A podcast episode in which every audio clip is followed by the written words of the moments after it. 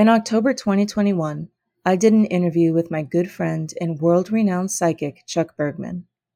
The reviews are in, and you loved the episode. So I brought Chuck back for another interview about the spirit realm just in time for Halloween 2022. If you missed the last interview or are not familiar with Chuck, let me introduce him to you. Chuck was born in Jacksonville, Florida, and is a third generation psychic medium, following his mother and grandmother. He realized his gifts at an early age, but kept it under wraps for years. Chuck went on to serve in the United States Navy for four years overseas and during the Vietnam War, where he was assigned to special ops and radar operations on aircraft carriers Shangri La and John F. Kennedy. After the military, he served 32 years as a motorcycle officer, patrol officer, computer and media specialist, and accident reconstructionist in Salem, Massachusetts. Since retirement and going public as a psychic medium, the A&E channel and the Biography channel have featured Chuck on his own pilot program, Psychic Search. Chuck has also been a repeat guest on many live radio shows, including Coast to Coast AM, where Chuck and I met and began our friendship over 10 years ago. In addition to regularly holding sessions and giving readings as a medium, Chuck has helped numerous police departments around the world locate missing persons, solve murder cases, and assist several law enforcement agencies across the country and internationally with ongoing investigations. He regularly holds group and private sessions in Middleburg, Florida, and does phone readings with clients worldwide via Skype. Chuck is passionate about educating people on the concept of life continuing after so called death. He has completed classes in meditation techniques, psychic mediumship, advanced mediumship, and Reiki. James Van Praagh, the world renowned psychic medium, teacher, and co producer of the CBS drama The Ghost Whisperer, highly recommends Chuck for psychic mediumship readings and lists Chuck on his website. Chuck co authored the book The Everything Guide to Evidence of an Afterlife, published in 2011, and wrote his autobiography, The Psychic Cop, published in 2012.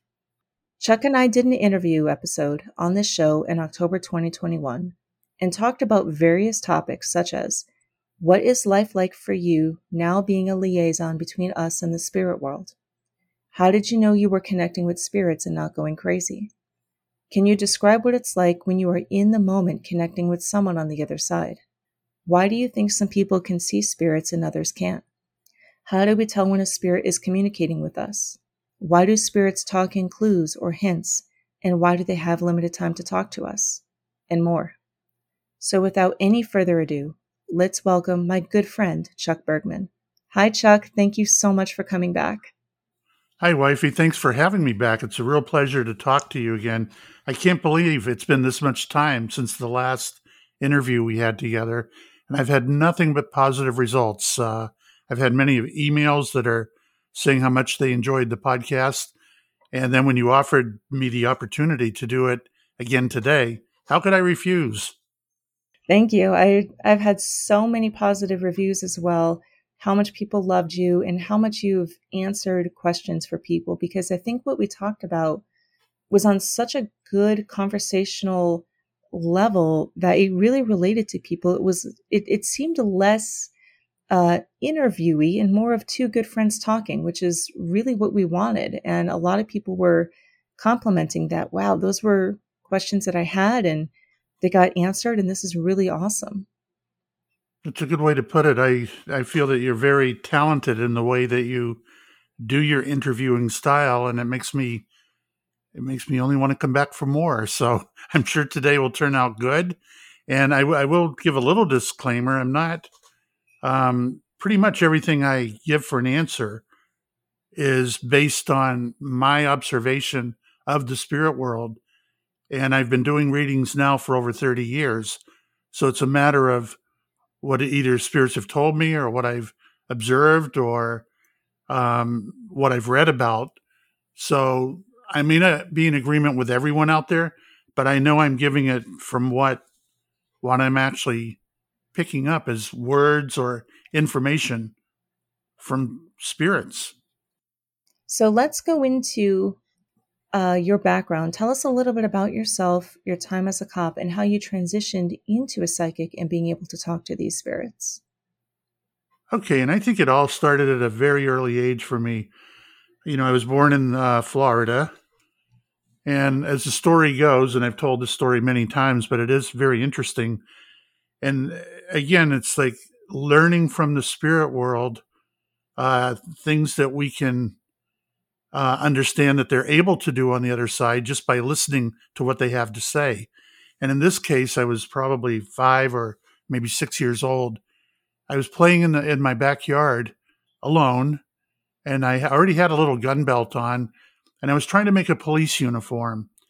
And I remember I got in a little bit of trouble for this one. I cut the straps off my mother's uh, lounge chair to put one strap over my shoulder, one around my waist, and look like the police officers that I see doing traffic. So I'm in the backyard, I'm making my little uniform. I go in the house, I get some aluminum foil to make a badge. And when I created the badge, it kept falling off my shirt. And being that young age, I got to admit, I teared up and cried a little. But it was a very important moment for me, and I, I just can't say how important it was. I heard a man's voice, and it was as if there were a man standing in front of me, calmly trying to calm me down and use my name and everything. He said, "Chuck, don't don't cry. One day you'll be pinning on a real badge." And it's funny how I didn't let that motivate me in later life, so that I always wanted to wear a real badge. In fact, I had forgotten about it, and I started off doing ambulance work and through ambulance work, I got closer to, you know, police personnel and decided I'm going to try the civil service exam and try and become a police officer. And I did. And it was that very day when they pinned the badge on my chest, I remembered back how, you know, some 18 years earlier, the voice was telling me one day I'd be wearing a real badge. So it's making me understand with the spirit world, that even as a little boy, they knew what my future was, how it was going to shape, what it was going to turn into. So, do you think that our lives are predetermined by the spirits, by our guides helping us, or are they predetermined prior to that? Are we assigned a determination in the spirit realm, or are we guided through predetermined actions by these spirits as we continue through life? Well, there was a reading that I did that really does answer this question. And it was a friend of mine. He's sitting in front of me and wanted to connect with his mother who had passed away. And during the after the reading was almost over, he was a little frustrated and he said, "Look, I'm getting I'm in my 40s. Ask my mother in spirit if I'm ever going to get married." And I remember the frustration on his part because he just he was hoping the reading would divulge that. So now he's asking me, and I've got to hope that spirit will give me something, you know, that we can we can work with. And almost immediately I said, Your mother said, Yes, you will. Her name is Suzanne, and she drives a Volkswagen Beetle. And I thought, wow, that was a lot to give out. But it was almost like it wasn't me saying it. You know, I gave it to him. But again, this is proving that point. This is what I mean about a lot of stuff I give, I actually learn from the spirit world because it just so happens, uh, I think six months later, he met a girl named Suzanne, took her out to dinner, and they did get married. So one part of it was true. The second part he didn't think was relevant because she didn't drive a Volks, you know, Volkswagen Beetle. After they got married, they came from, you know, they were up in New England came down to my house in Florida to do a little touring and to stay with me for a week.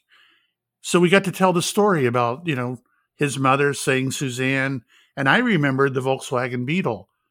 And my friend said, Oh, no, I didn't uh, tell her about the Volkswagen because she doesn't drive a Volkswagen. And she looked at him, and Suzanne looked at him and said, Gee, I wish you'd told me that part. The only day in my life I drove a Volkswagen Beetle was the day that we met I went to a dealership earlier that day, test drove a Volkswagen Beetle. I almost purchased it, but I did not want the payments, so I stayed with my old car.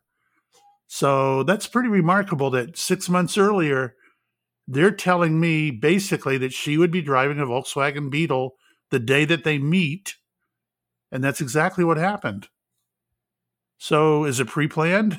It sounds like it. If everything's pre planned, why do we fear life so much? Why do we fear death so much?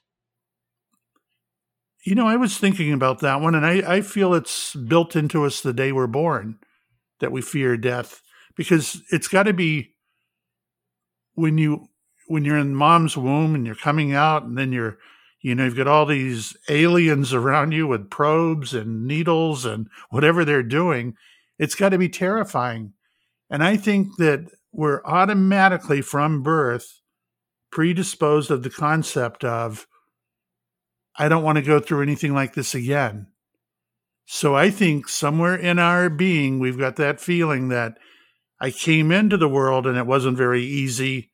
I don't think it's going to be easy to leave either. I think I'd rather stay here.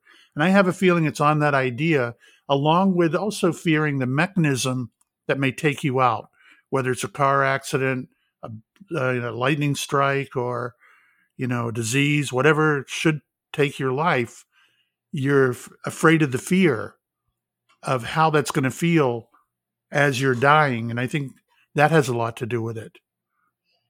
So it's the fear attached to maybe the pain and the suffering that we're going to go through for death that may have a lot to do with it because it relates to that fear and pain from childbirth. Am I understanding that right? Yes, and it, and not only that, I um, I've had a few readings that would kind of exemplify what I'm talking about. Um, one was a gentleman on the second plane to strike the World Trade Center, you know, 9 11. And um, he walked me through the whole thing and gave me stuff that, you know, the average person would, wouldn't even know about. One is he's telling me that the plane was banking a hard left before striking the towers. It was real low to the ground and actually vibrating. I guess the lower you go at a high speed and the higher the speed, the more it's going to vibrate. But when and it this hit, is, this is a spirit that you talked to that was on that plane, right? I he was on that to... plane, yes. And I was giving the reading to his wife, you know, who had booked a session with me. And um, the, the stuff he gave me also made me feel that he was typing things into a laptop computer, uh, such as what the, uh, you know, the people hijacking the plane, the hijackers, he was typing in their descriptions, what they were doing, what they were saying. He was doing all of that. And then he said he saw all of it go down to the street. And as he tilted his head up and looked, everyone in the plane was still buckled in and they were floating gently upward, upward in the sky, up to heaven, I guess. And the next thing he reported was there were three angels on board in the form of either doctors, nurses, um, first aid responders, but every person had three different medical connected people that would uh, help them with the crossing over. That would make it easier. And then he went on to say how there was no pain, there was no noise. They didn't even know what happened. That's so powerful. There's the the 9/11 day situation is something that I don't think we'll ever fully heal from. And I know that there are generations that are born, born post 9 11 don't remember the day. I remember the day, and I know you remember the day. And there's still so much pain, heartache, and confusion around that. You know, why did it happen? And now looking back in, from now, 2022, all the way back to 2020, uh, 2001, all the things that have changed since that day and that continue to uh, they, they seem to have stemmed from that day you know as far as security and the way that things have changed and i don't know if this is too strong of a question but have has that spirit or any other spirit connected to that day given you a message as far as why those things had taken place as far as anything about that day, or is there at least a message of hope? I, I the angels on the plane that day is certainly a message of hope because it sounds like that they had spirits that came to help all these people not not just their own personal spirit guides the people on the plane but that there was messengers sent to help these people all of these people that didn't know each other beforehand that may have never had a connection other than sitting next to each other in the terminal before they boarded the plane. So it's a it's beautiful that there's something that came to guide them up into the spirit realm that day in a in a terrible situation but do you have any other messages or, or any other um, any anything else about that day that you are able to share? It it's such a it's such a strong memory in a lot of people's minds. I'm trying to think. He didn't really give me anything about the uh, perpetrators, you know, who they were, why they did what they did, or the reasoning behind it, or any, you know, universal message that should have come out of that. Uh, to me, the day was all about the wife getting a message from her husband that he did survive death, as, as we call it. And even though he's no longer in the body, he is still around. He's still human. He's still, you know, doing what he used to do. Plus, he's doing whatever he gets to do up in heaven. So uh, I didn't feel the reading was about what man had chosen to do that day and probably that all the time preceding it, why this was an okay thing to do. And obviously, you know, it was not an okay thing to do. But, you know, to me, the message was clear that the part we needed to hear, that the wife needed to hear, is that he didn't suffer any pain. He didn't go through this. I have a funny little end of this, only because people wonder, like, why would you want to give readings and and have to witness stuff like this and feel like you're on the plane and you know see the other people that also perished in the crash there's also a lot of humor that goes along with it sometimes. And I'll, I'll it was the way this one happened at the end of the session. I said, "Your husband's saying goodbye, and I don't know what this means, but he's got a big sombrero on. I have no idea why he'd be wearing a sombrero." and she laughed and said, "Anytime he and I did anything special, neither one of us drank alcohol. We would get a sombrero and share it." And I said, Oh, you're kidding. So we left the room where I do the readings in my home and we went over to the uh, the bar area. I made a sombrero and the two of us shared it like in honor of her husband. So and and we've been friends for many years after that. So, you know, there are a lot of thing good things that come out of a reading, but to me the real reward is knowing that you're helping people over a stressful time that they would probably really have a maybe never get over and then be suffering needlessly. Well, you said something really interesting. You said that you knew that he survived death. And that's really interesting because we think of death as the end all. We think that you can't survive death. And if you survive death, that means that you may have had a near death experience and you came out of it to come back to the body. But what does surviving death mean? Does that mean that you are no longer in the body, but you are a spirit in the spirit realm. And if you don't survive death, does that mean that your spirit ceases to exist? Yeah, I think that's pretty much exactly what it means that you drop the body, you leave the body, and very little changes. You know, you you're now um, operating on a different frequency. You can be in multiple places at any given time. You can probably go around the world in under a second. You know, you've got all these privileges that we don't get in this clunky old body. Um, you still get to be around your loved ones. You get to read their thoughts, their mind. I mean, I've had this happen many times. And again, this is how I learn their world by hearing what they've got to say. And let me just uh, validate that statement real quick. Uh, the first time I, I, realized that they could read our minds, a, a lady was in my home for a reading and me not knowing any, anything about her home, I said, Your husband's making me say this, but wouldn't it be cool if I could go out of your back door into the backyard, turn to my right, and I see a 10 foot by 10 foot cement slab in your backyard? Wouldn't it be cool if you could put a shed over that and put all the yard tools in it and, you know, do stuff like that? And she said, Today, before I came to your house, I stepped outside to have a cigarette I turned to the right, looked at my 10 foot by 10 foot slab, and thought to myself, wouldn't it be nice if if I could put a shed over it and put the lawnmower, my rake, my uh, shovel, and all that in the shed? Point is, she didn't share that with anyone. She thought it, and I certainly wasn't there to read her mind at the time. But here he is coming in reporting what she was thinking earlier that day. And then I would notice it more and more with other readings over time that people would say, How did how would I know certain things that they never shared that with anyone, but yet their loved one in spirit is aware of it. They tell me, and then I tell them that, you know, be careful what you're thinking. so when would a spirit cease to exist? When would they not survive death? Is this somebody who did not fulfill a predetermined destination in the body on earth, or somebody who committed very sinful, evil acts, or somebody who has completed everything that they need to and they no longer need to come back?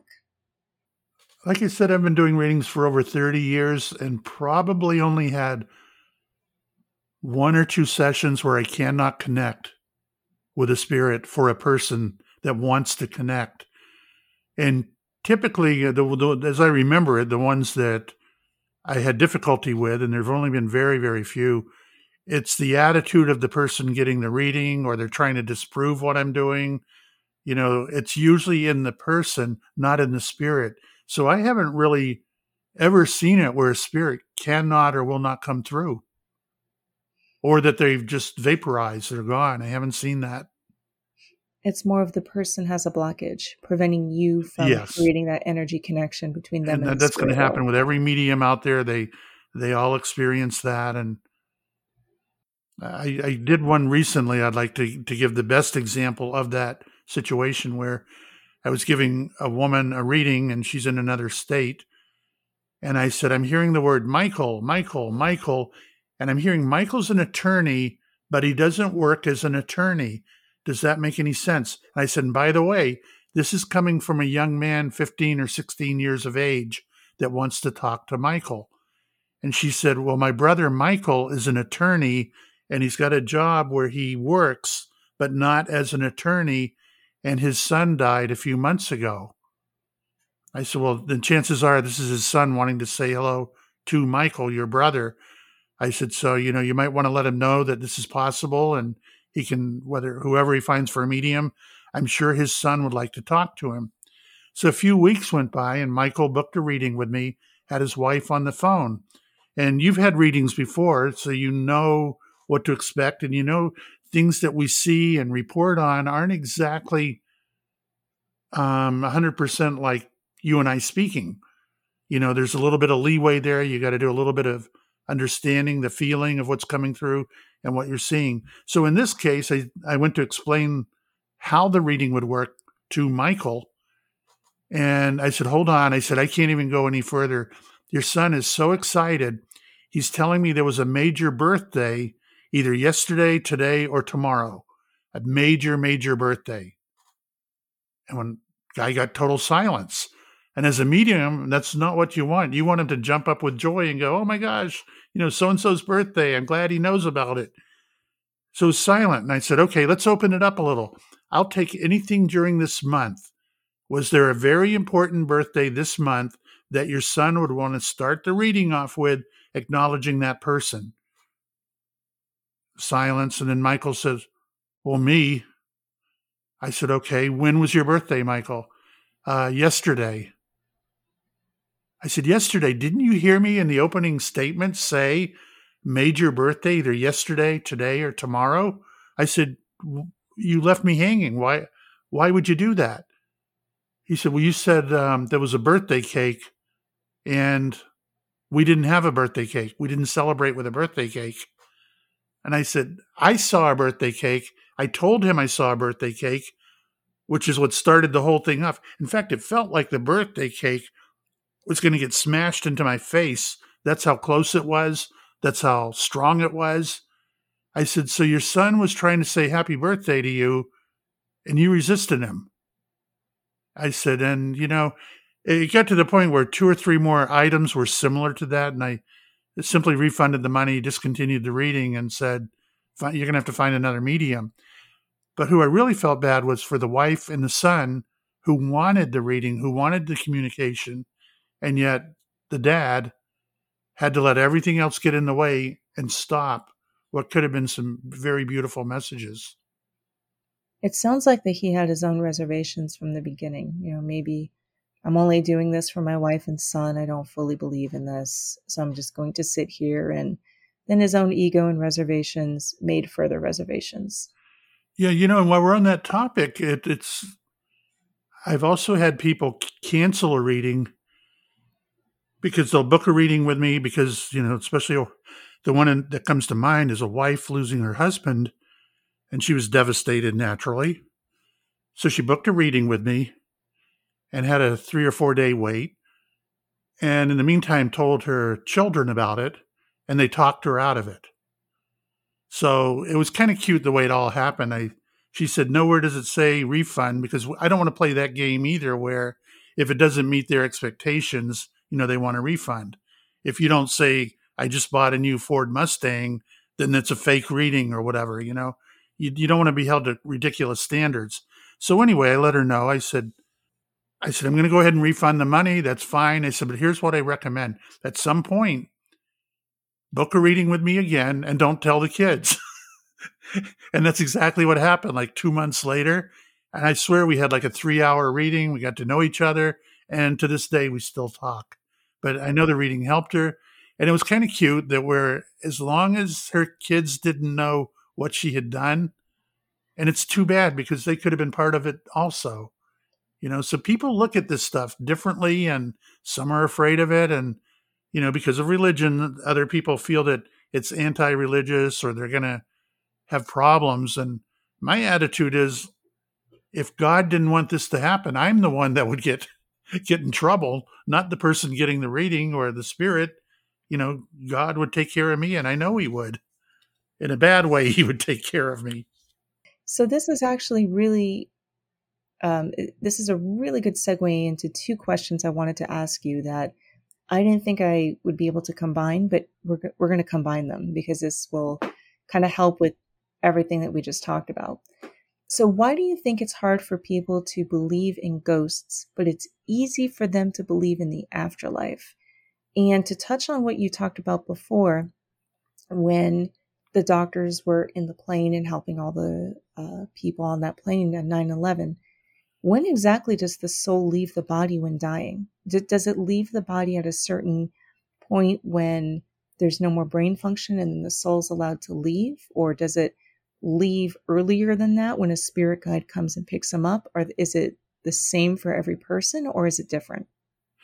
Judging by that that one reading, you know, with the airline with 911, I feel you're pulled out of your body before impact, before the danger, before uh, the fire or whatever's going on. If it's a car accident, you're actually pulled out before the trauma and the you know the plane is a good example. I think if you were pulled out after the impact, you would actually report on, wow, there was a loud boom, there was a flash, everything went flying. He did report on stuff hitting the ground. He saw his laptop like go fall from the bottom of the airplane heading down toward the street, which would tell me he's watching the laptop during impact but he didn't feel the pain. He didn't really know what was going on. And he then he felt everyone just like the plane was no longer shaking. It was gently rising up toward heaven with absolutely no pain and and just a very harmonic feeling with everyone in the plane. Well, let's let's get back to the question first. Do you think it's hard why do you think it's hard for people to believe in ghosts but they believe in the afterlife? So you you may have someone who can't believe that their loved one is communicating to them through you or maybe has shown up in spirit as a uh, maybe physically in front of them or they they see an object and they know that that object only has something to do with their loved one who's passed but then they'll say i'll see them in heaven or you know may may they rest in hell or something. It's it's like they know the spirit is there in an afterlife because they can relate to that, but they can't relate it to being in the physical world. Why do you think that is? That's a hard one to answer. I mean, everyone's got their own beliefs on this stuff. I think some of it is upbringing, some of it is what you've learned through the churches, some of it is what you've seen on television. You know, and I got to admit, a lot of stuff on television with this stuff, it's kind of creepy, eerie, and scary, which is exactly what they're trying to promote. So, you know, everyone's got a different take on it. And you're talking to a guy and up until probably even though i had things happen to me when i was a child it disappeared for several years you know while i was in the, the navy and stuff like that. And once i joined the salem police department seems like out of nowhere it came back. And i would start seeing things hearing things knowing things that i shouldn't know. And i still didn't believe it i was actually giving readings to people with amazing accuracy, and I would still be in denial that you could even communicate with the dead. I just didn't believe it.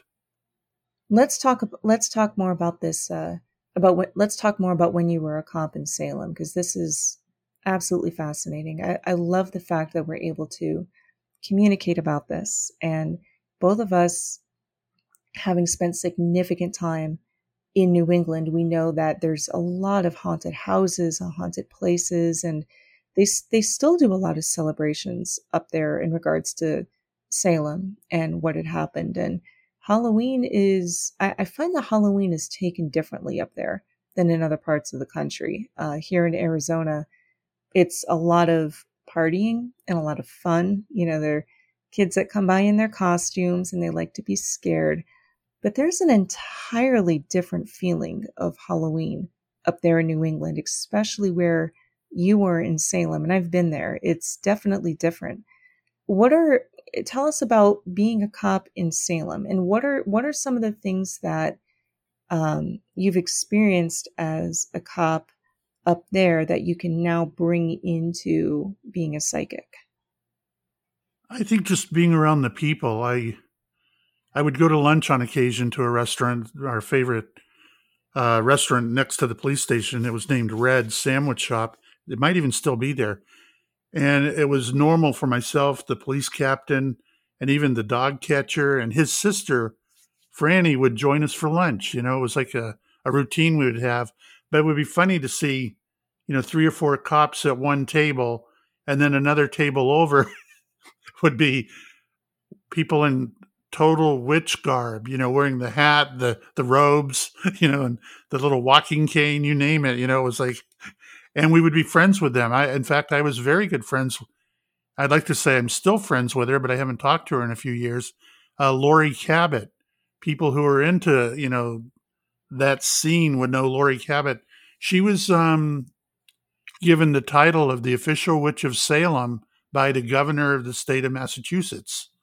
So it was just kind of funny that she would join us at our table once in a while. Sometimes I would see her off duty and sit and talk with her and stuff like that.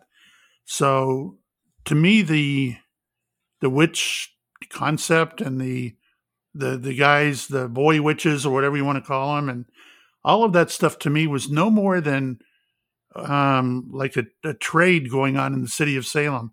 It was like drawing attention, bringing the merchants money and all like that. I never looked at it as being super serious or anything to be afraid of or anything. And this went on for many years until I did, you know, start reading up on their belief system. And most of it I found to be very, very positive. Um, there were times when I would actually go on patrol and while I'm driving around, it's similar to a meditation. You know, you're driving the same blocks, same beat area, the same you know four or five square miles that you patrol up and down the highway doing all that stuff that you do it's very similar to meditation. And i would find that during that driving on occasion i would see something on the idea of like a real bad accident. I would recognize the part of my beat that I, i'm seeing this accident and i would turn around and maybe start heading in that direction. And wouldn't you know within a minute or two I would get the radio call, Chuck, you've got a real bad accident at that intersection that I'm already driving to. And that happened more than once. That was many, many times that would it would just come in out of nowhere. And I didn't really understand, you know, how it was working. So I did I did learn from the different visions that I would get, including the most fun, which was you go to make an arrest, we'll say on shoplifting, and you maybe one person's doing the actual shoplifting.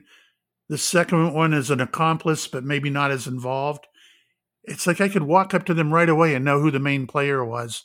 I could feel it, see it, sense it. And then later, after, you know, everyone's given their rights and all the statements are filled out and everything, I would be able to compare, well, this is what I thought, and this is what reality is. So then it got to the stage when I, you know, worked in special operations. I would go over to the uh, detective division and I could see four or five people being interviewed. And I would sit down like I'm working on one of the computers nearby, but I'm really just feeling the energy. I'm listening to the statements they're making and stuff like that. And I would know number one's going to be the main player. Number two didn't do anything at all. Number three, let's let him go now. You know, it's like I would run through that and later I'd read the report and get to find out whether I was accurate or inaccurate. And that helped me with development. It was almost like little tools to help me learn like when you feel a certain thing and you think it's A, B, or C, by confirming it, you know it was really A, B, or C. You know where to which box to put it in. So you were able to get premonitions about the event before you went there. Does a spirit do that for you? Would would the spirit talk to you about their more about their murder before you got to the scene? I kind of wonder, and what I'm leaving out is one important part is when I first started developing on the police department. I, you know, and I, I don't get to hear this voice that I've talked about. I don't get to hear it that often. Maybe in my whole lifetime, maybe seven or eight times, I've had the voice come in and give me, you know, like a statement or information, like you'll be wearing a real badge. So I guess I was being followed around by spirits that were helping me. One morning, it was probably five in the morning, and I'm, you know, getting ready to unwind, get off my shift at eight o'clock, go home and get some rest. I was actually headed to the coffee shop. And as I turned onto their, you know, the street that would lead to the coffee shop, I heard a man's voice, just like the voice I heard when I was a child. And he was, and this is, I did, at that point, I did not believe in psychics. I really didn't believe in life after death. I'm just trying to get off the shift. That's all I'm doing at that moment. But the statement was, You will be known as the psychic cop. And I thought, who said that? Where are they? I remember even looking down at the radio when when the station would transmit a, a transmit light would show up on the radio. I thought I was hearing a radio broadcast. That's how clear it was. And it wasn't. It was coming in from from spirit. And I didn't know what it what it was or what it meant or anything. But as things played out, I would say within three weeks' time, I was shaking hands with James Van Praagh and you know who he is. You know, we've talked about him, and I've been to his uh, since I've been to his gatherings where he'll do large group readings and stuff like that. So it was just funny how everything unfolded right after I heard the words, You will be known as the psychic cop, which is why I named my second book that I wrote, The Psychic Cop. I had to. I thought, hey, I can't let that go.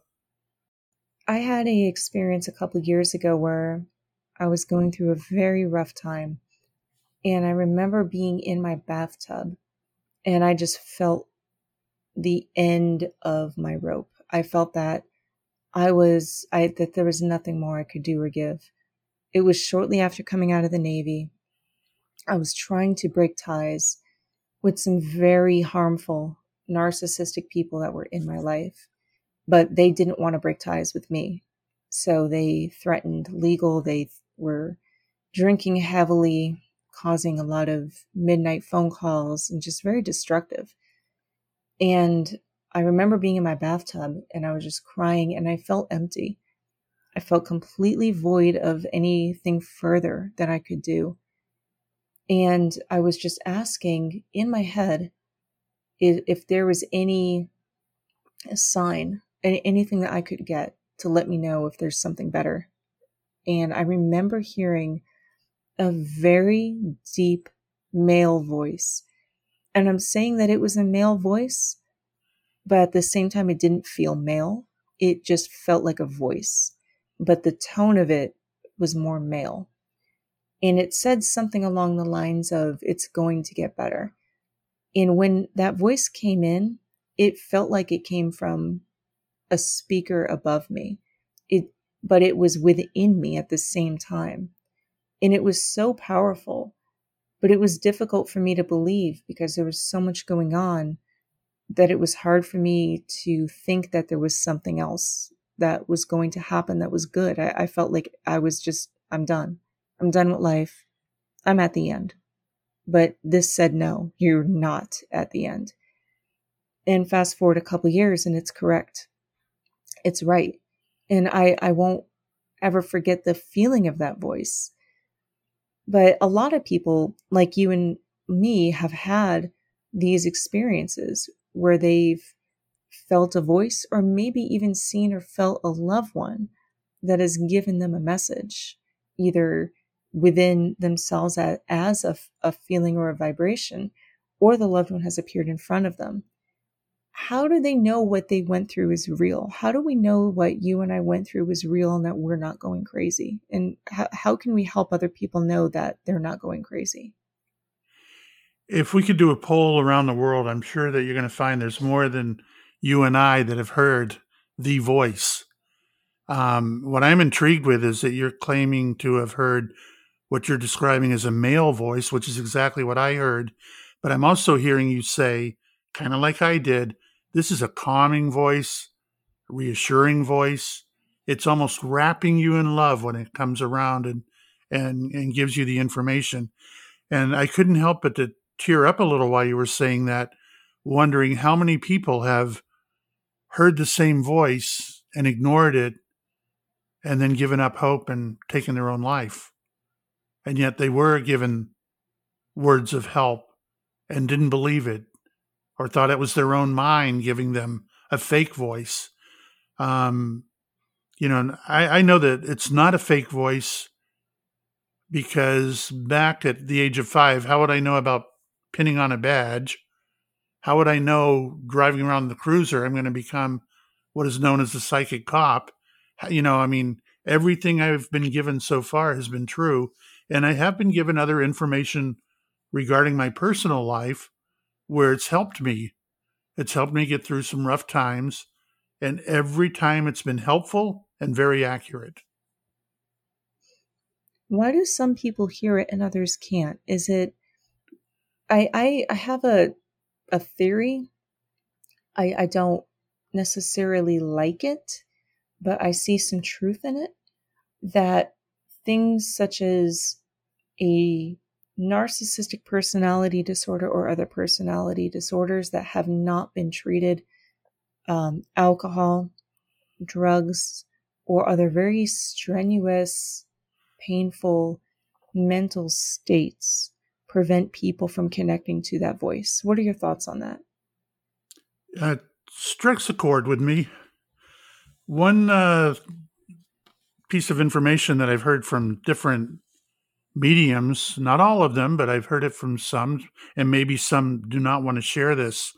And this makes a little sense to me that it's very possible that if you endured a very rough childhood, you're more likely to hear the voices and be in tune to the afterlife because I think they come into your life a lot sooner than, say, a person that's born with a what we'll call a typical family and lots of love and happiness and wealth and all of that, then the spirit world's not really needed to help that infant grow into an adult. But I think some of us needed help transitioning over the years. And while we were getting that help, at the while all that was going on, we were getting voices, we were getting love, we were getting help, maybe things that we weren't getting you know, that we should have been getting, we weren't getting it. So I kind of feel like that might be part of the reasoning that we have an earlier connection with the spirit world than maybe other people did. And maybe some spirits are helping to provide that parental nourishment and love that they're not getting in the physical realm, that there's some sort of spiritual nourishment that they're able to put in, or at least, I, I don't want to say give the promise of, but I do want to say it. And I want to say it because of my rough childhood, or, my rough childhood, where I was not given uh, parental nourishment in any in any form, emotional, mental, physical, or, or even food wise. But I had out of body experiences. I did see shadow people. When my great grandmother died, my sister and I had the same dream. And we told each other. I had no idea. But when she died, I woke up and tried to tell my family. I think I saw my grandmother and my sister came out of a room and completed the rest of the dream. She told me. And so we've had, I've had these experiences and it's almost as if they were there to make sure that I would survive what I survived in order to get into adulthood. And maybe what you're saying is very it it seems very true, but what what seems like is missing is there are certain people who never get out of that terrible childhood trauma and continue it into adult life. So I don't know if those spirits are either still there helping them and saying, hey, you know, you're, you're just, we're here, but you're not listening to us and you're continuing to make bad choices. Or at a certain point, they say, we cannot help you anymore. You're, you're just, you have to learn how to get to rock bottom before we can come back and help you. What are your thoughts on that? Boy, I think you're hitting the nail right on on the head here. It's it's got to be what's going on with that. And you're right. Some people never do, even with help from the other side never do regain normalcy like like they should. And there are you know plenty of ways to get get help out there you know there there are, for me the, the probably the greatest thing was when i learned about meditation. I could go into meditation step out of my body or do whatever and learn to um, redesign how i felt about things and you know what was going on in life would you recommend meditation for anyone to help them clear out their physical and mental clutter to be able to get to the spirit realm? Or would you recommend it at would you recommend it at all? I mean i i recommend it. I i feel it's an incredibly helpful tool. I feel that there's a lot of people who think it's a little too um buddhism or too out of their religion, but is it a tool that can help to get rid of what we have going on now to connect to the spirit realm? Or is it a tool that can simply help us get to a better place in the physical realm to fulfill the predetermined destination by the spirit realm? I think it is for everyone. I can't imagine anyone that it would not help unless they really don't need any help at that point in their life. Um, I know a lot of people that took meditation to improve their mediumship skills. And I remember one lady in particular would, would go to class and every week everyone, you know, would do the meditation and then everyone would have a little message for someone in the group or they would see something. And every time we went, you know, the circle that went around to this one lady, she would say, Well, I didn't get anything. I didn't see anything. I didn't hear anything, which is kind of odd when you figure everyone else is she's not. So, anyway, this went on for probably six months. And then one day she raised her hand at the end of a meditation and said, I saw something. I saw something. I saw something. She was so excited. And, uh, you know, the instructor said, Okay, great. What did you see? She said the color blue went by really slow and then it disappeared. And that's all she got. But for her, that was the beginning. It seemed like after that, the meditation started working she realized what she had to do to let go. And from that point on, she was, you know, a different person. She said it it accomplished what she was looking for, but it took the six months for her to finally let go and allow the energy to do its work. Has the spirit told you what their purpose is for the pain that they went through on earth, whether it be physical or mental? For example, have they said that they had cancer because it was a part of their karma, or they went through um, particular blockages because they needed to they needed to be able to get over them to achieve the next the next spiritual pillar? My belief on that and it's just from the different readings that i've had and i've given readings for even two three four year old children that will come through and give pictures and messages and stuff like that my interpretation of it this is again my own belief is it's all part of the risk of the soul entering a body. It's not a perfect fit, it's not a perfect match. When you are born and you're merging the two, at whatever point the two are merged, there's always a risk of the body failing. It's no different than do I buy a Cadillac? Do I buy a, we'll just use Volkswagen again or Chevrolet? One vehicle might be built better than the other and last longer. Same way with our bodies. You know, your heart could fail, the starter could fail. You could get a flat tire in the car, you could lose a limb on the body. You know, back and forth, back and forth. I don't feel it's anything intentional. Maybe that's a better way to put it. I think that the um, the cancers, the and some of it is induced, whether you're in a an environment that would, you know, attract cancers, like uh, heavily. If you're living in a family that's uh, everyone's a smoker, and you're you know running around with diapers on then you're probably pre-exposed to illnesses later on in life that could take you out very early and i don't think that there's any being out there even a god out there that would say let's let this baby that's only 6 weeks old die or have cancer or you know fail in any way i really think it's the risk of being in the human body, which is so delicate. There are many things that affect it. And I don't necessarily th- believe it's going to be from a past life or your your thoughts or your feelings or any of that. It's just the way the body is built. But does improving the physical body help to improve the spirit that's in it? Sure. Why wouldn't it? I mean, you, you got a better blood blood flow to the brain. Everything is better. Everything is stronger. You're less likely to get sick. Um, so maybe we're working at it the wrong way. You work with the body first, and then that will work with the spirit. That will put you in a much better place. And if nothing else, you're going to feel better about yourself.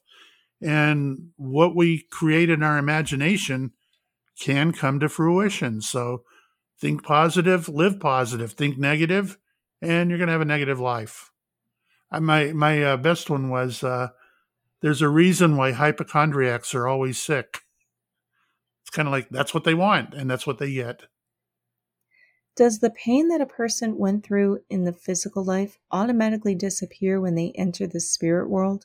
So when we say, may they rest in peace or they're not suffering anymore, is there a truth to that, or do we carry some of our physical pain into the spirit world? You know, I've only seen it once or twice, and one was rather recent, and it was it was a really unique story in that a husband and wife sat down in front of me, and it was the wife's mom that had just passed. And as they're sitting there, I I truly saw the mom standing in front of both of them, uh, hand going up and down, pointing her index finger at both of them, angry, angry, angry, crossing her arms, yelling, you name it. The mother in spirit was ticked off. And this was a recent passing, by the way. I think she'd passed within the month. So I couldn't figure out how do I start a reading off with such a negative vibe or vision. So I ended up just saying, I'm going to tell them what I'm seeing. And I, when I told them that, you know, the daughter started crying and she said, what happened was they didn't believe in the um, the vaccine, and mom was scheduled to get a shot, you know, the vaccine, and husband and wife talked mom out of it. So mom canceled the appointment, appointment, immediately got COVID, and died from it. So that was her anger. But this also answers your question. She didn't spend the whole reading angry. She shifted immediately to being the loving, caring, happy mom, happy to be where she is. Everything was fine. But she knew by starting the reading off with her disappointment at her daughter and son-in-law, you know, to talk her out of getting the vaccine. That was legit that she would be angry over that. But does she carry it with her on the other side? I don't believe so. I felt it was more of a I'm proving that it's me and you know I would be angry at what you made me do. Well, then, do we all have a predetermined time? Or is the spirit, for instance, in her case, it seems like she's mad because she went before her time. But if we all have a time, then is she just mad at the way that things went down? Yeah, I think she's angry that she felt she would have been here longer, which is another point. She's been on the other side. She knows what it's like over there. She knows what, what it's like over here. Her choice, obviously, was to still be here. Otherwise, she wouldn't have been angry. She would have said, Hey, thanks for talking me out of the vaccine. I'm in a much better place. She didn't do that. She's letting them know that they were wrong in stopping her from getting the vaccine, which may or may not have prevented, you know, her death with COVID.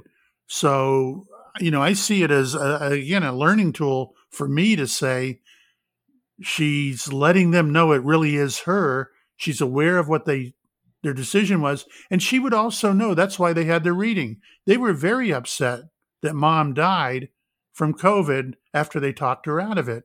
So she wanted to make sure that they knew it was her and then after that, the whole reading was all positive, very loving, and I think very healing for not only the mom in spirit, which is a good point, to get to say these things to her daughter, but for the daughter to hear what mom really felt about it and that mom's okay with what happened in the end.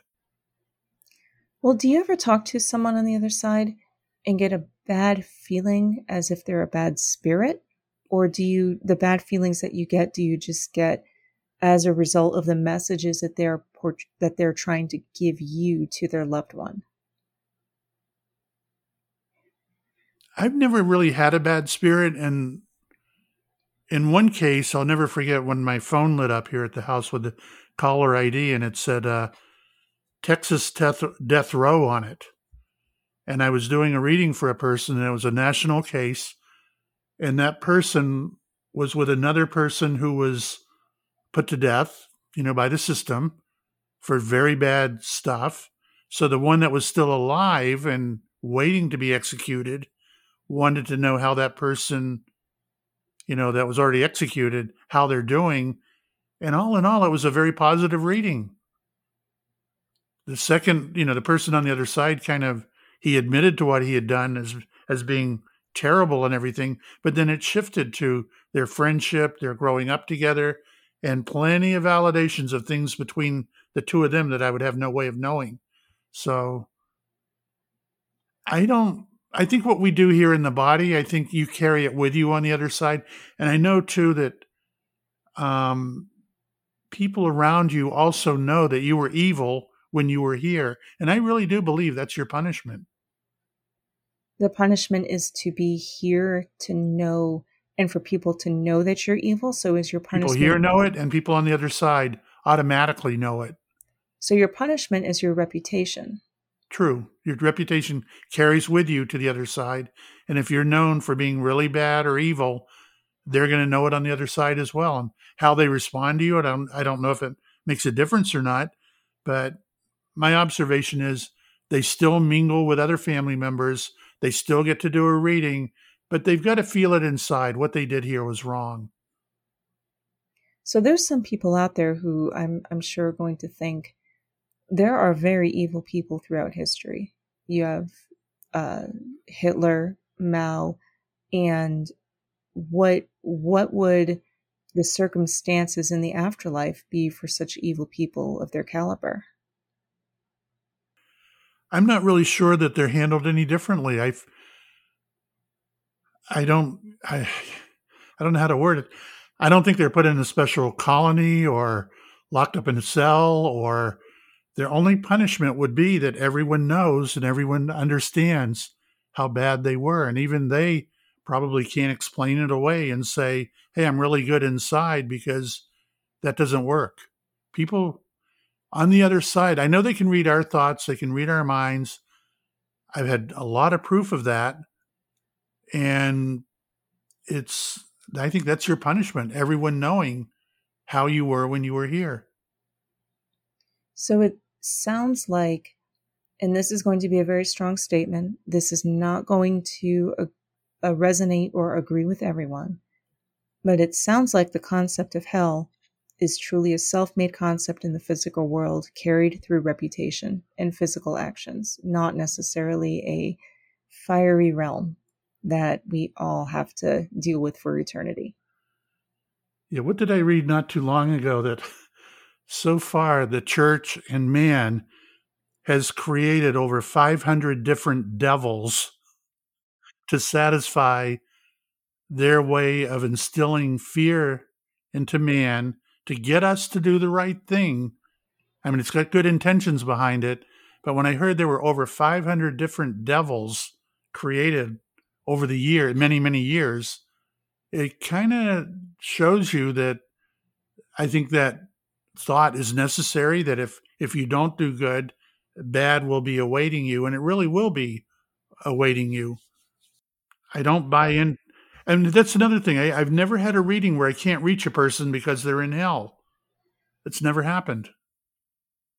That's really insane. Even murderers. I've read families, and then later at the end of the reading, they'll say, you know, my son murdered two or three people, and then they murdered him, you know, and and yet there is no he comes through like any other spirit.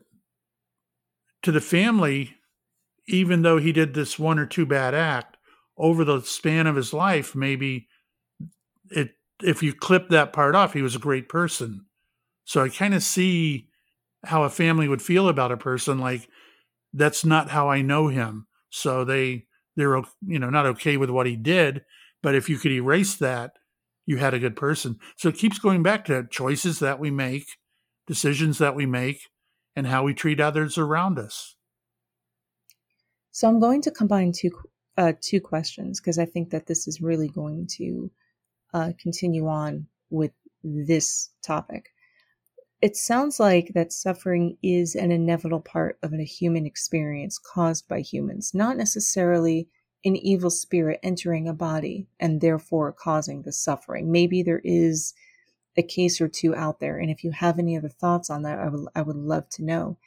But are there different levels of spiritual achievement, such as a normal person becomes a spirit, but a person who has done more uh, spiritual work or saintly acts on earth becomes a higher level of spirit, and somebody who has committed certain crimes or murders or is a bad person becomes a lesser of a spirit? Or do we all become equal in the afterlife? And this goes back to the hell that we live on on earth. You'll like this. We're going to think back of when you were in the Navy, the chain of command. It's on that idea. You know, the command levels, you know, you have the third class petty officers, second class, first class, then the chief and the warrant officer. Boy, think of all the different levels. I think it's the same level with the spirit world that you automatically progress as you progress. And there is a difference. And I think those that are on the lower level doing the groundwork are doing stuff like we talked about earlier. And as they get good at it and work their way up, the more they put into it, the better the results of what they do, the higher up they go. And uh, another thing I'd like to say is if you were, if you and I entered into, we'll just say into a restaurant, and we said, let's walk around and pick out the smartest person in the restaurant. Let everyone do what they're doing, eating or whatever don't you feel that you could maybe walk by a certain table and go, here he is, the smartest man? It's like there's an aura around there, and there's something you're going to feel. It might be just talking to him for only a few seconds that you know you've got an intelligent, elevated being. And I think that, um, I think it starts here on earth, but it continues on the other side. So if you exit here and you're already at a higher level, we'll say, then you start off at a higher level upstairs. Does that mean that you get different or higher levels of picks of bodies that you get to choose to come into when you want to reincarnate? Yeah, you know, I, I I'm not I'm I'm okay with the reincarnation thing. I think it does happen. But maybe you're right. Maybe you do get to choose what part of the world you're living in, what part whether you're male, female, black, white, Asian, whatever you want to be, maybe that is you're given that privilege of saying, This is what I want to do this time, and you're allowed to do it. You know, there's so many things we don't understand about that part of reincarnation. I'm really baffled by it. I've read several books about it and I have a hard time following a lot of the theories. Have you found that the spirits that you've talked to have said that there are certain things that they wish they did more of when they were alive? Did they wish that they loved more, spent more time with their families, gave more of themselves to organizations, uh, charitable organizations, or did they wish they meditated more? Is there a common theme that you find? Yeah, and I don't want to disappoint you, but it's almost just the opposite. They may be feeling that way before a reading or before I connect with them, but I've never had that during a reading where they're necessarily um, disappointed in the way they were when they were here. It's usually about comforting the person that's getting the reading and making validations and giving them a little future advice and stuff like that. But they rarely critique themselves, other than once in a while. I I, I will hear that wow, if I could do this life again, I would do it differently. But I feel that's like everyone that's living now. I look back at at my experiences in life, and if you could say, let's do that one more time, with my knowledge now, I would definitely do things differently. When someone dies, do they know that they're dead, or do they need help from spirits to tell them that they have passed on? For instance, does a spirit have to um, or does a spirit when they enter the spirit realm does it almost look and feel like the physical realm? And then they have their loved ones around them and they say no honey you're dead. Or do they know that they're dead? Because we have uh there, there's so many stories of ghosts and they've seen that they're trapped between the physical world and the afterlife. So I, I guess this again combines another question um, are ghosts trapped between the physical world and the afterlife, or are they in the afterlife and are able to transition to a, vis- a visual form in the physical world? And if that's the case, they have to know they're dead, right? I remember one in, case in particular where I was giving a family a reading, and their son put me in the mode of the final moments of his life. I said, He's on a motorcycle and he's riding next to his best friend named Nicky. And the dad said Nicky was with him when he died. Nicky was his cousin. I said, Oh, okay. And then he takes me to the scene of the accident. I'm reliving the scene of the accident, you know, with the young man. And the funny thing is, he said he took his crash helmet and walked over to the side of the road. Now, this is the one that's in spirit. He walked over to the side of the road and went, Oh my God, Nicky got killed. Nicky's underneath that truck. His motorcycle's all ruined and everything. And I'm looking at all the people who are standing there looking at the scene of the accident. He said, then he looked again and said, Wait a minute. That's my motorcycle under the truck. That's me laying on the curbing over there. And they're doing CPR. And he walked over and he said, Oh my gosh, I'm the one that died. So that's one example of how and I don't know if that was a fluke or what happened there, but he's letting me know he didn't even know he was dead at first. But then you're back to, again, the feeling of he died in a motorcycle crash, didn't feel it, didn't know he died. And he's actually watching them work on his own body. And then, as far as he remembers, he said it was just very loving and very gentle. And up he went to heaven. And I believe he talked about who he met, like his grandmother and different people and you know everything was kind of normal after that for him. So i guess we can all have different experiences depending on you know the mechanism that happens to us at the very end. Well it sounds like that there is a disconnection between the identity of the body and the identity of the spirit. If this if spirit nikki is able to look at the body of nicky not recognize that they're one by saying, oh my God, Nikki is dying or dead, and saying, wait a minute, that's me. It sounds like that there's a totally different identity that this spirit takes on once that they're in the afterlife, but they identify with the physical body once they're in it to maintain that life. I can't argue with that at all. Very well put. Very well put. I think, yeah, and I know you're right on that. And I've I've only had similar ones where things like that would happen. And I, I do want to tell one more quick story that I think is important. You know, because everyone always asks the question, how do you know you're not reading the thoughts of the person that you're giving the reading to? And it was when I first moved to Florida, you know, when I retired from Salem and moved back home to Florida immediately, I got a call and it was a woman in uh, California she said their son had been missing for eight months.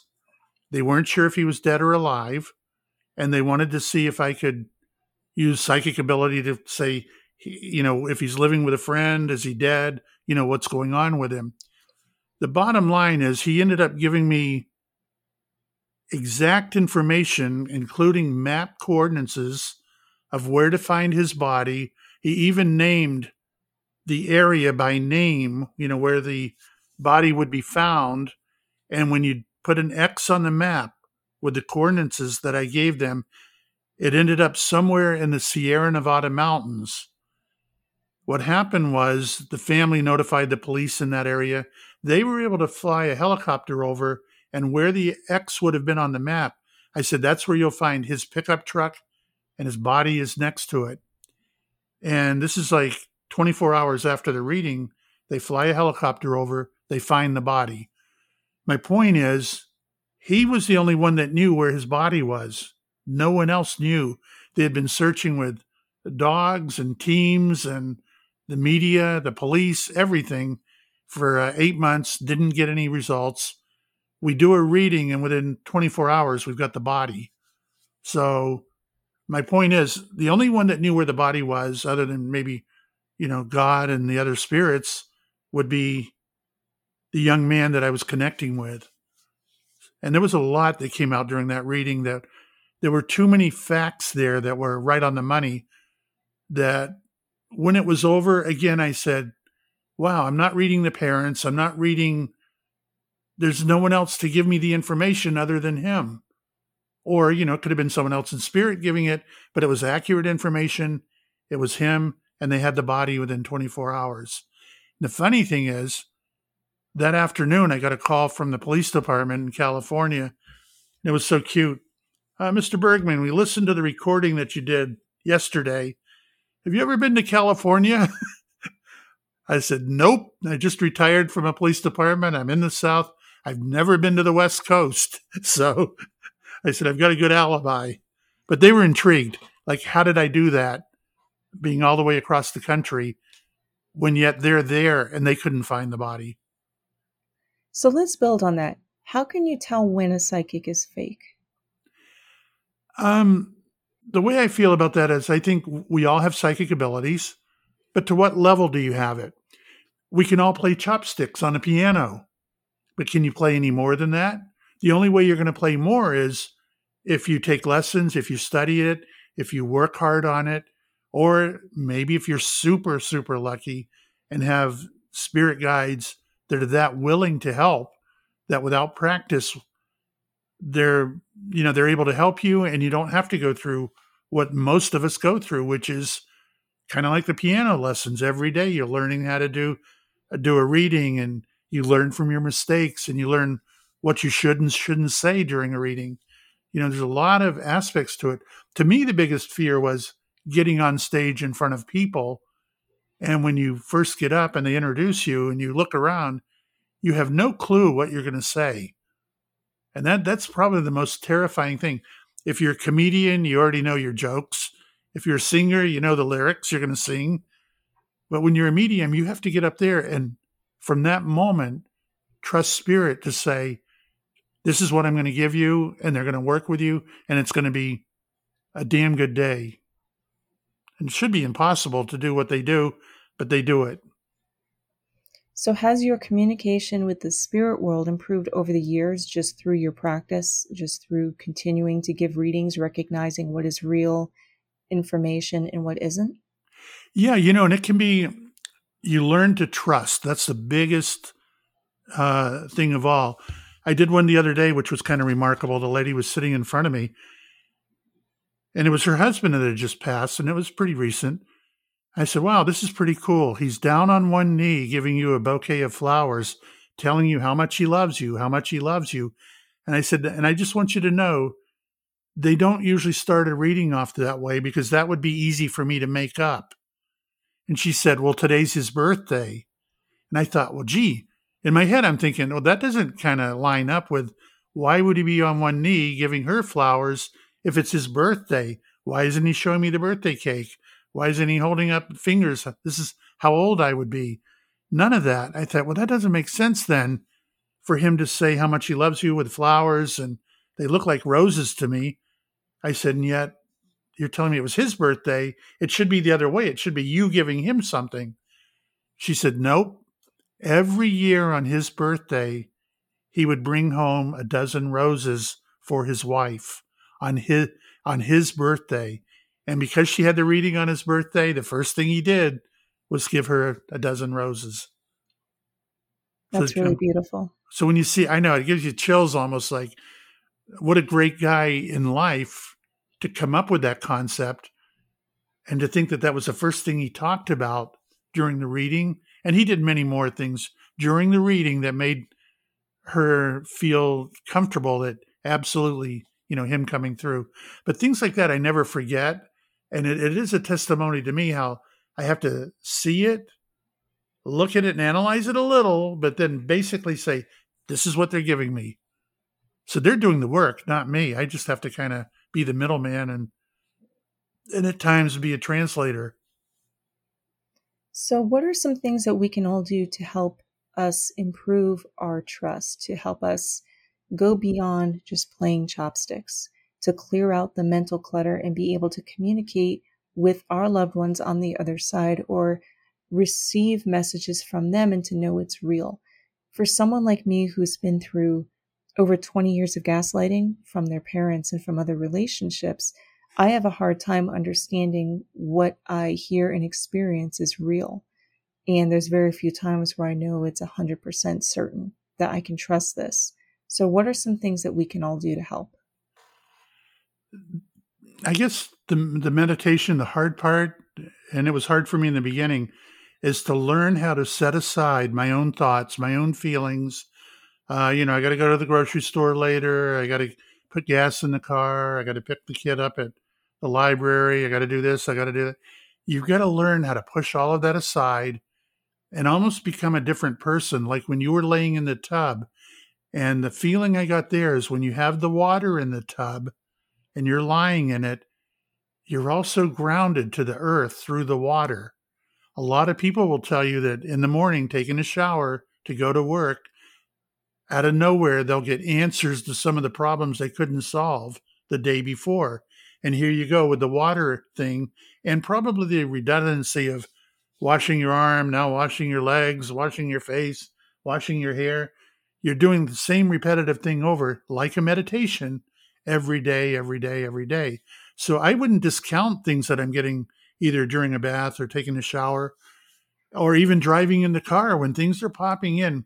When you get really, really good at this, you can tell your own thoughts apart from thoughts that are coming in from the spirit world. And that's, they're either going to communicate with you through vision, through feeling, and sometimes through voice. And one other way is it's kind of weird I call it afterthought. And afterthought would be on the idea is you remember how it felt when you did the the bath and you heard the voice. Think of the afterthought would be today thinking back on that experience. See how it's got a little bit weaker energy, it's got a weaker your brain did store that little video if clip if you will, called a video clip.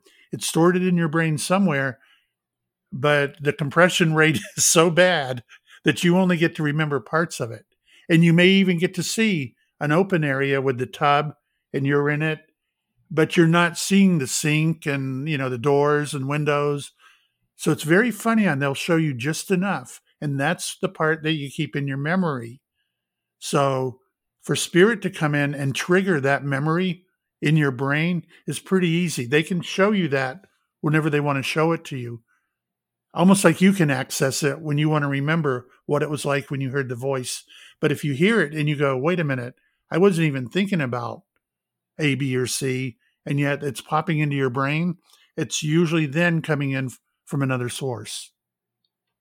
Would you say that flashbacks are a part of the human mental experience, or are flashbacks spirits trying to communicate with us through a video clip?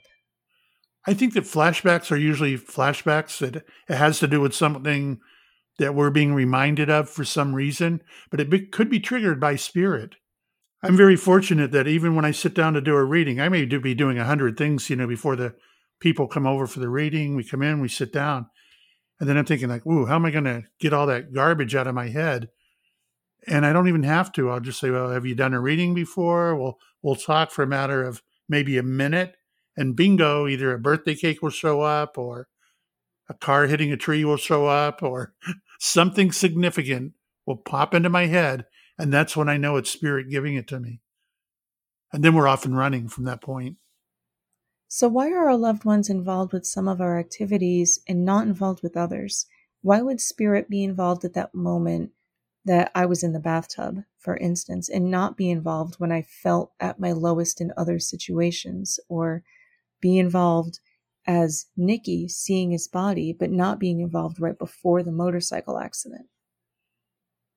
I think it all goes back to free will. You know, you made the decisions to feel the way you felt, and Nikki and his and his partner decided to operate their motorcycles the way they were operating, or maybe even go out that day. I think I, you know, I really do feel that certain things, because of free will, we cause it to happen. And if you do cause it to cap- happen, but you've gone too far, I think that's when the other side will try and reel it in. I know I went through a rough period where there were a couple of bad things that I wanted to do, and I got in my car ready to carry it out. And I would see across my windshield, and go home or something like that. Very brief, very quick. I'd say, then I go, what the hell am I doing? It kind of reminds me of the O.J. Simpson defense where he doesn't remember, you know, killing Nicole. And most of us believe that he really did. But on that idea that he could have blacked out from that, he could have done it, not known it. But was he given a warning? Is the part that I'm more interested in. Because I think we are given warnings on before a bad thing happens. And yet some of us pay attention and some of us don't. And that definitely would explain why some of us have carried out on those intrusive thoughts and the things that we think about, and others don't carry them out. It has to do with are you stronger than the the voice or the spirit presenting itself to you telling you don't do this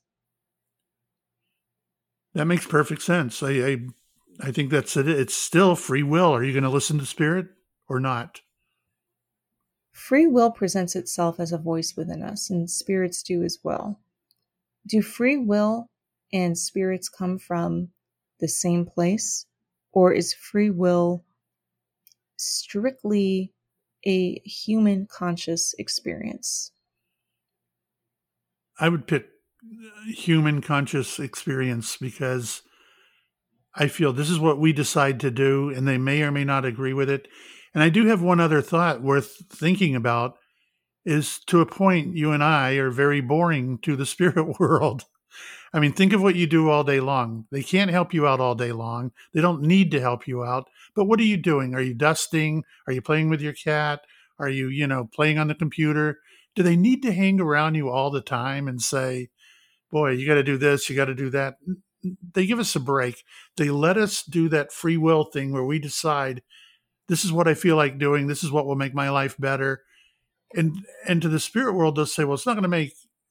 We may not agree with that, but if that's what he wants to do, and that's what he's aiming for, then they they go along with it. Even though you know there's risks, you still do it. So then they're not obligated to help you. But I have had spirit let me know certain things.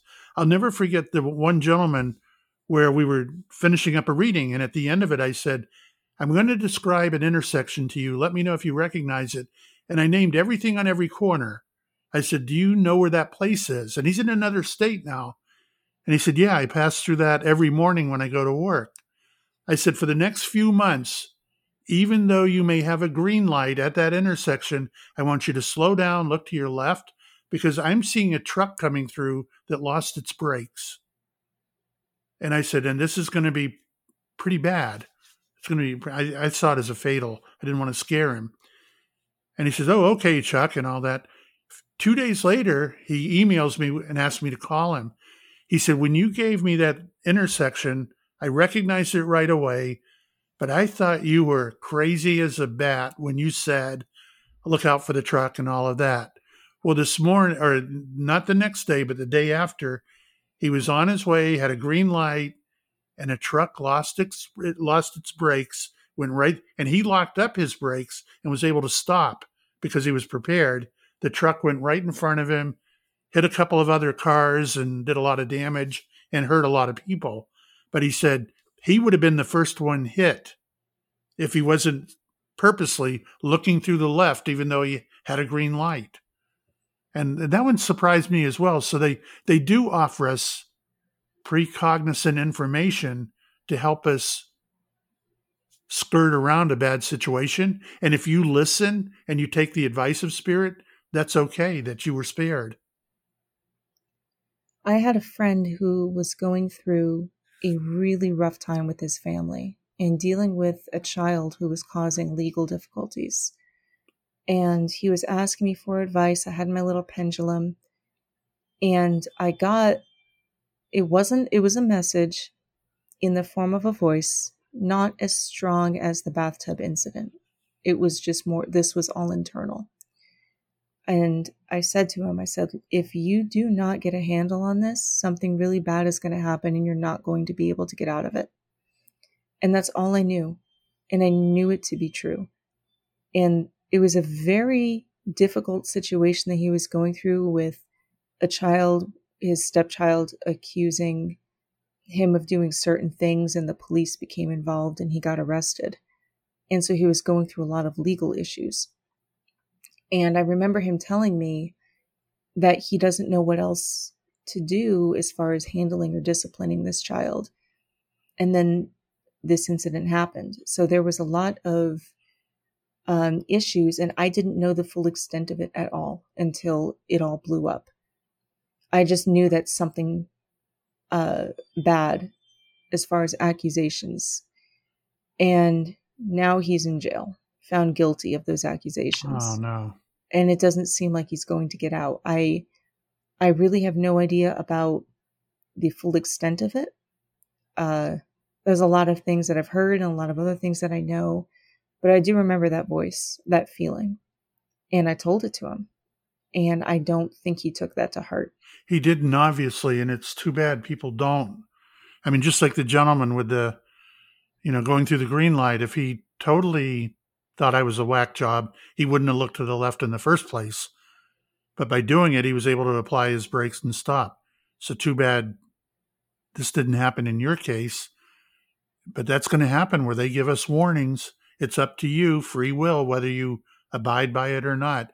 I've learned that if I get a message, I remember once I was really um, caught up in something, you know, happening in our family, and I started to go out the front door to take action on it, and my own mother's voice came in, and I recognized it, and all she said was one word, "No." I went, "Okay," and I turned around and came back in, and as it turned out, had I gone, I probably would have been shot. And I know the circumstances there, and I, I heard it was a setup in a way, and good thing I didn't do it because when she said no, it was so strong, so clear. I turned around, went back in the house, and said, "I'm going to give this a second thought," you know. And thank goodness. And it's funny how when we cool down, you do change. You know, you do probably take a smarter route, and it could even save your life, obviously. Chuck, we're coming up to the end of our of our interview today and once again this is an amazing conversation just like every conversation that I have with you. It's always enlightening. It's so fulfilling. And I want to help leave this on a positive note. I don't think that this interview was negative by any means, but I would love to end in a in a positive note. there is a lot going on in the world right now. Do you find that spirits have a message of hope for this world? A couple of times I've tried to zero in on that, and basically the the message I get is over time. You know, think of Watergate, think of hurricanes. There's always something going awry, awry in our in our world. Unfortunately, now we've got cameras everywhere. We've got reporting like we've never had before. We've got you know YouTube. We've got all kinds of ways to find out what what's truly going on in the world, and we're seeing it almost firsthand. We didn't have that before. We saw what the news wanted us to see, and I think part of our problem, other than you know looking at higher gas prices and you know the things at the stores and everything, it's not much difference than we went through five years, ten years, twenty years ago. It's just that now everything's right in our face we're aware of it and we can't escape it. Chuck, this has been an amazing conversation. And I can't thank you enough for coming back onto my show. And people get such value and comfort out of hearing what you have to say. So I would love for you to plug your website, um, how you do readings. So please give a couple minutes and talk about that. Okay, the website is chuckbergman.com spelled C H U C K B E R G M A N dot com, all one word. Um, the booking a reading, there's a nice calendar. Just click on either the top bar or the middle piece where it says to book a reading, a phone reading. And if you want to do an in house reading because you're in the Florida area, and believe me, I've had people fly in from other countries, I've had them come from all over the United States for a session with me. And if you want to do an in-house, the the instructions are there on how to set it up. And below that is an area where I've got little podcasts or little video clips that are worth hearing. One in particular is about um, eight minutes long, and it's different clips of different readings that I've done.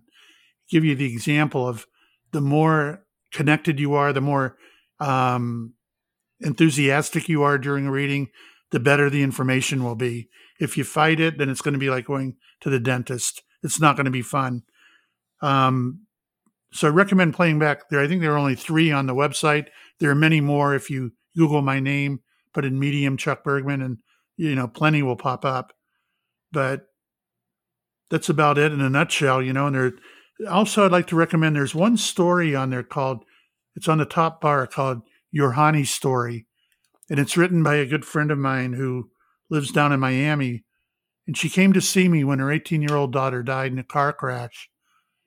And she gives a run of what it was like to be in the emergency room, to get that phone call, to later, you know, after the funeral, come and hear about me and then drive all the way to, to my area, 300 miles away, to have a reading and then she even talks about our friendship where I've gone to Miami to visit her and visit her family.